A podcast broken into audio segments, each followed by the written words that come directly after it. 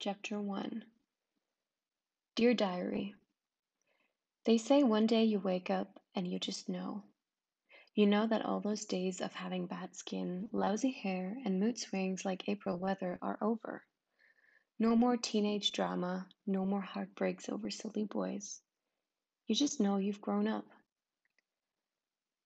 Unless I don't wake up to a world taking me seriously and accepting me as an adult anytime soon, I don't believe what they say. People love fairy tales way too much. It's the only way to bear the hell of a reality we're living in. Alicia Lichtenstein was smart and confident and beautiful, yet people tended to overlook her. Not in the moments she passed them by in the hallway at school or when she was performing with the cheerleaders. No one missed her favorite coffee order, but everyone seemed to miss the girl that's hiding underneath the pretty surface. Maybe it's a guard she put up herself, a safe distance protecting her from any possibility of getting hurt.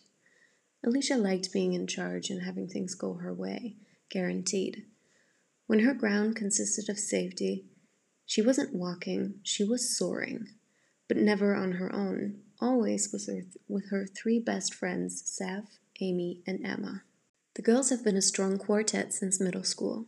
Growing up in the same neighborhood, their bond only formed when Emma James and her family moved into the empty house on Elderberry Road, right next to Savannah Rivers' family home. Emma was a talented athlete, about to join the Regional League girls hockey team when she broke her ankle and had to quit practice.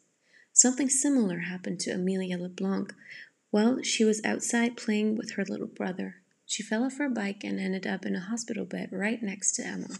Savannah knew Amelia from Sunday school, so her mother sent her over one Sunday afternoon to bring Amelia notes of what she'd missed to the hospital. She ended up emptying the whole box of chocolates with Emma and Amelia, painting her toenails pink for the first time, and the three of them soon became inseparable. Alicia was the last to join the group, after spending a year abroad with her parents and little sister, she returned to the town of Feeney, feeling a little estranged with who she was when they had left. She felt like she'd changed throughout her time in Kyoto, finding it immensely unfair that she was forced to repeat year six in middle school.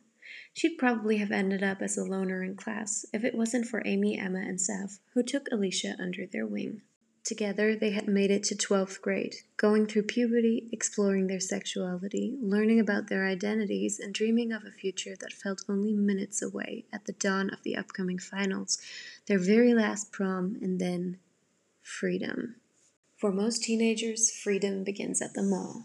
The first time their parents let them go and meet up with their friends all on their own, they felt like giants. That venom green slushy your mom never gets for you? You'll buy as many as you can down until your puke turns the very same color when you get back home from the mall. We've all been there, believe me. For Alicia, the mall was her personal playground. She started modeling when she was 14, finding her face in more and more spots all over town. Her most recent gig had been an advertisement for a summer line of perfumes at the drugstore, which was where she was headed to see the poster. What she discovered in the window of said drugstore wasn't as pleasant as she'd expected, though. Um, excuse me? She spotted one of the employees and waved her over. Hey, what is this? The sales lady came to a halt next to Alicia and looked at the poster. Once she saw what Alicia was seeing, she grunted, then quickly covered her mouth to stop herself from laughing. Alicia glared at her. That's not funny. Who did this? Someone had used a black marker and doodled all over the poster, decorating Alicia's face with pimples, a beard, and a missing tooth, and hair that didn't even resemble her soft black curls. She looked distorted, to say the least. I'm so sorry, I have no idea, the sales lady said once she managed to contain herself. We just hung it this morning. And nobody saw that someone came in here and did this? The sales lady shook her head. Maybe it already looked this way. I don't remember. Alicia gasped. No, it did not. I don't look like that at all. The only response from the sales lady was a shrug. Alicia's anger started boiling. Okay, then take it down. Oh, I'm sorry, I can't do that. Don't you have another one? Just this one, the sales lady said. Well, it's my face on the poster, and I don't want it to be up there looking like this, Alicia stated and crossed her arms in front of her chest to show she was being steadfast. Maybe you shouldn't be modeling if you're so insecure about your face. The sales lady replied and simply turned around and walked away. Alicia couldn't believe what she just heard and was about to run after her when a thought crossed her mind. She knew exactly who did this. In fact, it was so painfully obvious, she was surprised she hadn't realized it sooner. Now she wasn't sure if she should laugh or cry, but she was still content on having the poster taken down. And if the sales lady wasn't going to do it, she'd just do it herself. She had to stand on her tiptoes in order to reach the top of the poster and started pulling it down. The paper ripped apart right in the middle, leaving half her face still up and the other half in her hands. Excuse me, miss? A male voice sounded behind her. What do you think you're doing? What does it look like I'm doing? She replied without turning around. I'm going to have to ask you to please step away from the window. Hey, are you the owner of this place? Alicia was hopeful that she'd finally found someone who actually cared about what was going on. There's a problem with this poster. I'm sure we can. She paused the second she looked over her shoulder and spotted a police officer in full uniform giving her a serious look. Oh, great, she murmured under her breath. He raised his eyebrows. Can you explain to me why you would vandalize the window display of this drugstore? Alicia gave her best to sound calm. Like I said, there's a problem with the poster. The officer tilted his head and looked at the remains of the poster hanging crookedly in the window. I can see that. You destroyed it. No, I took it down because someone else destroyed it, Alicia clarified. Sure. He seemed unimpressed. I'm going to talk to the store owner, and if he wants to press charges against you, you'll have to come to the police department with me. Please wait here. I beg your pardon? Alicia ran after the officer. Seriously, I don't know what's up with her. She came in here all hysterical and wanted me to take down the poster just because the editor didn't Photoshop all her moles away, the saleswoman said to the officer with an annoyed eye roll. I see, he nodded. I'll take care of it. It's not about the moles, Alicia protested. I'm missing a front tooth. Twenty minutes later, she sat on the most uncomfortable chair humankind has ever seen in front of Detective Weiser's desk. She figured his name from the tag on his uniform. The jacket was hanging over the back of his chair, which looked a thousand times more comfortable than hers. All right, Miss Lichtenstein, Alicia replied reluctantly, hoping Weiser would perceive her angry glare like a dagger through his chest. He seemed unbothered, though, do you also have a first name, Miss Lichtenstein? Would it be legal if I didn't? Weiser returned her glare with a straight face, not giving in to her comment for even an instant. Alicia, she replied eventually. There you go. He began typing away on his computer as the ticking clock on the wall behind him seemed to go slower and slower with every move of the second hand. Alicia examined Weiser a little closer noticing how young he actually looked. His dark blonde hair was cut short on the sides, leaving the top a little longer, and his blue eyes reflected the light of the computer screen. She couldn't quite determine his age, wondering why she had never noticed him around Feeney before. Are you new here? she asked, tilting her head to the side. He paused. Why are you asking? Because I've never seen you here before, she replied truthfully.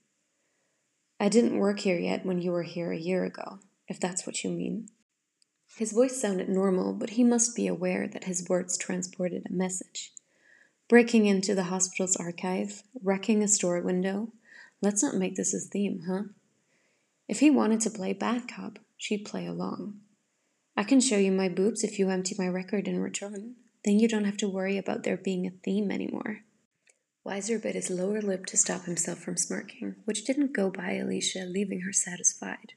One shot, one hit.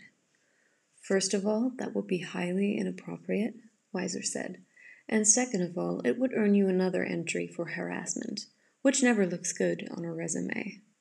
Oh, Alicia made. Too bad.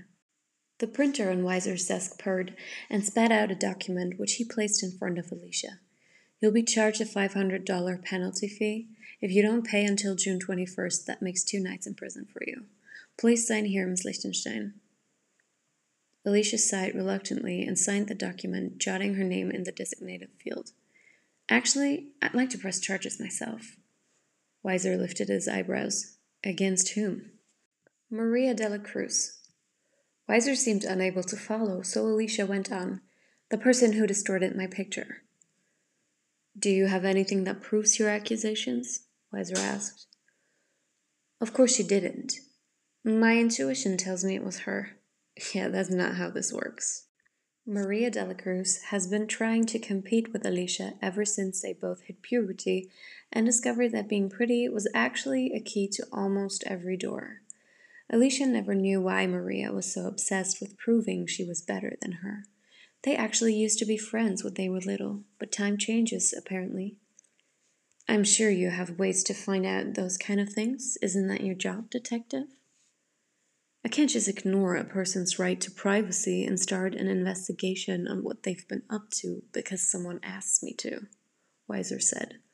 The little flare of his nostrils was hardly noticeable, but still a sign of him losing his patience with Alicia. Maybe she was able to push him a little further, but she was probably just wasting her time. I see. She picked her back up from the floor and stood up.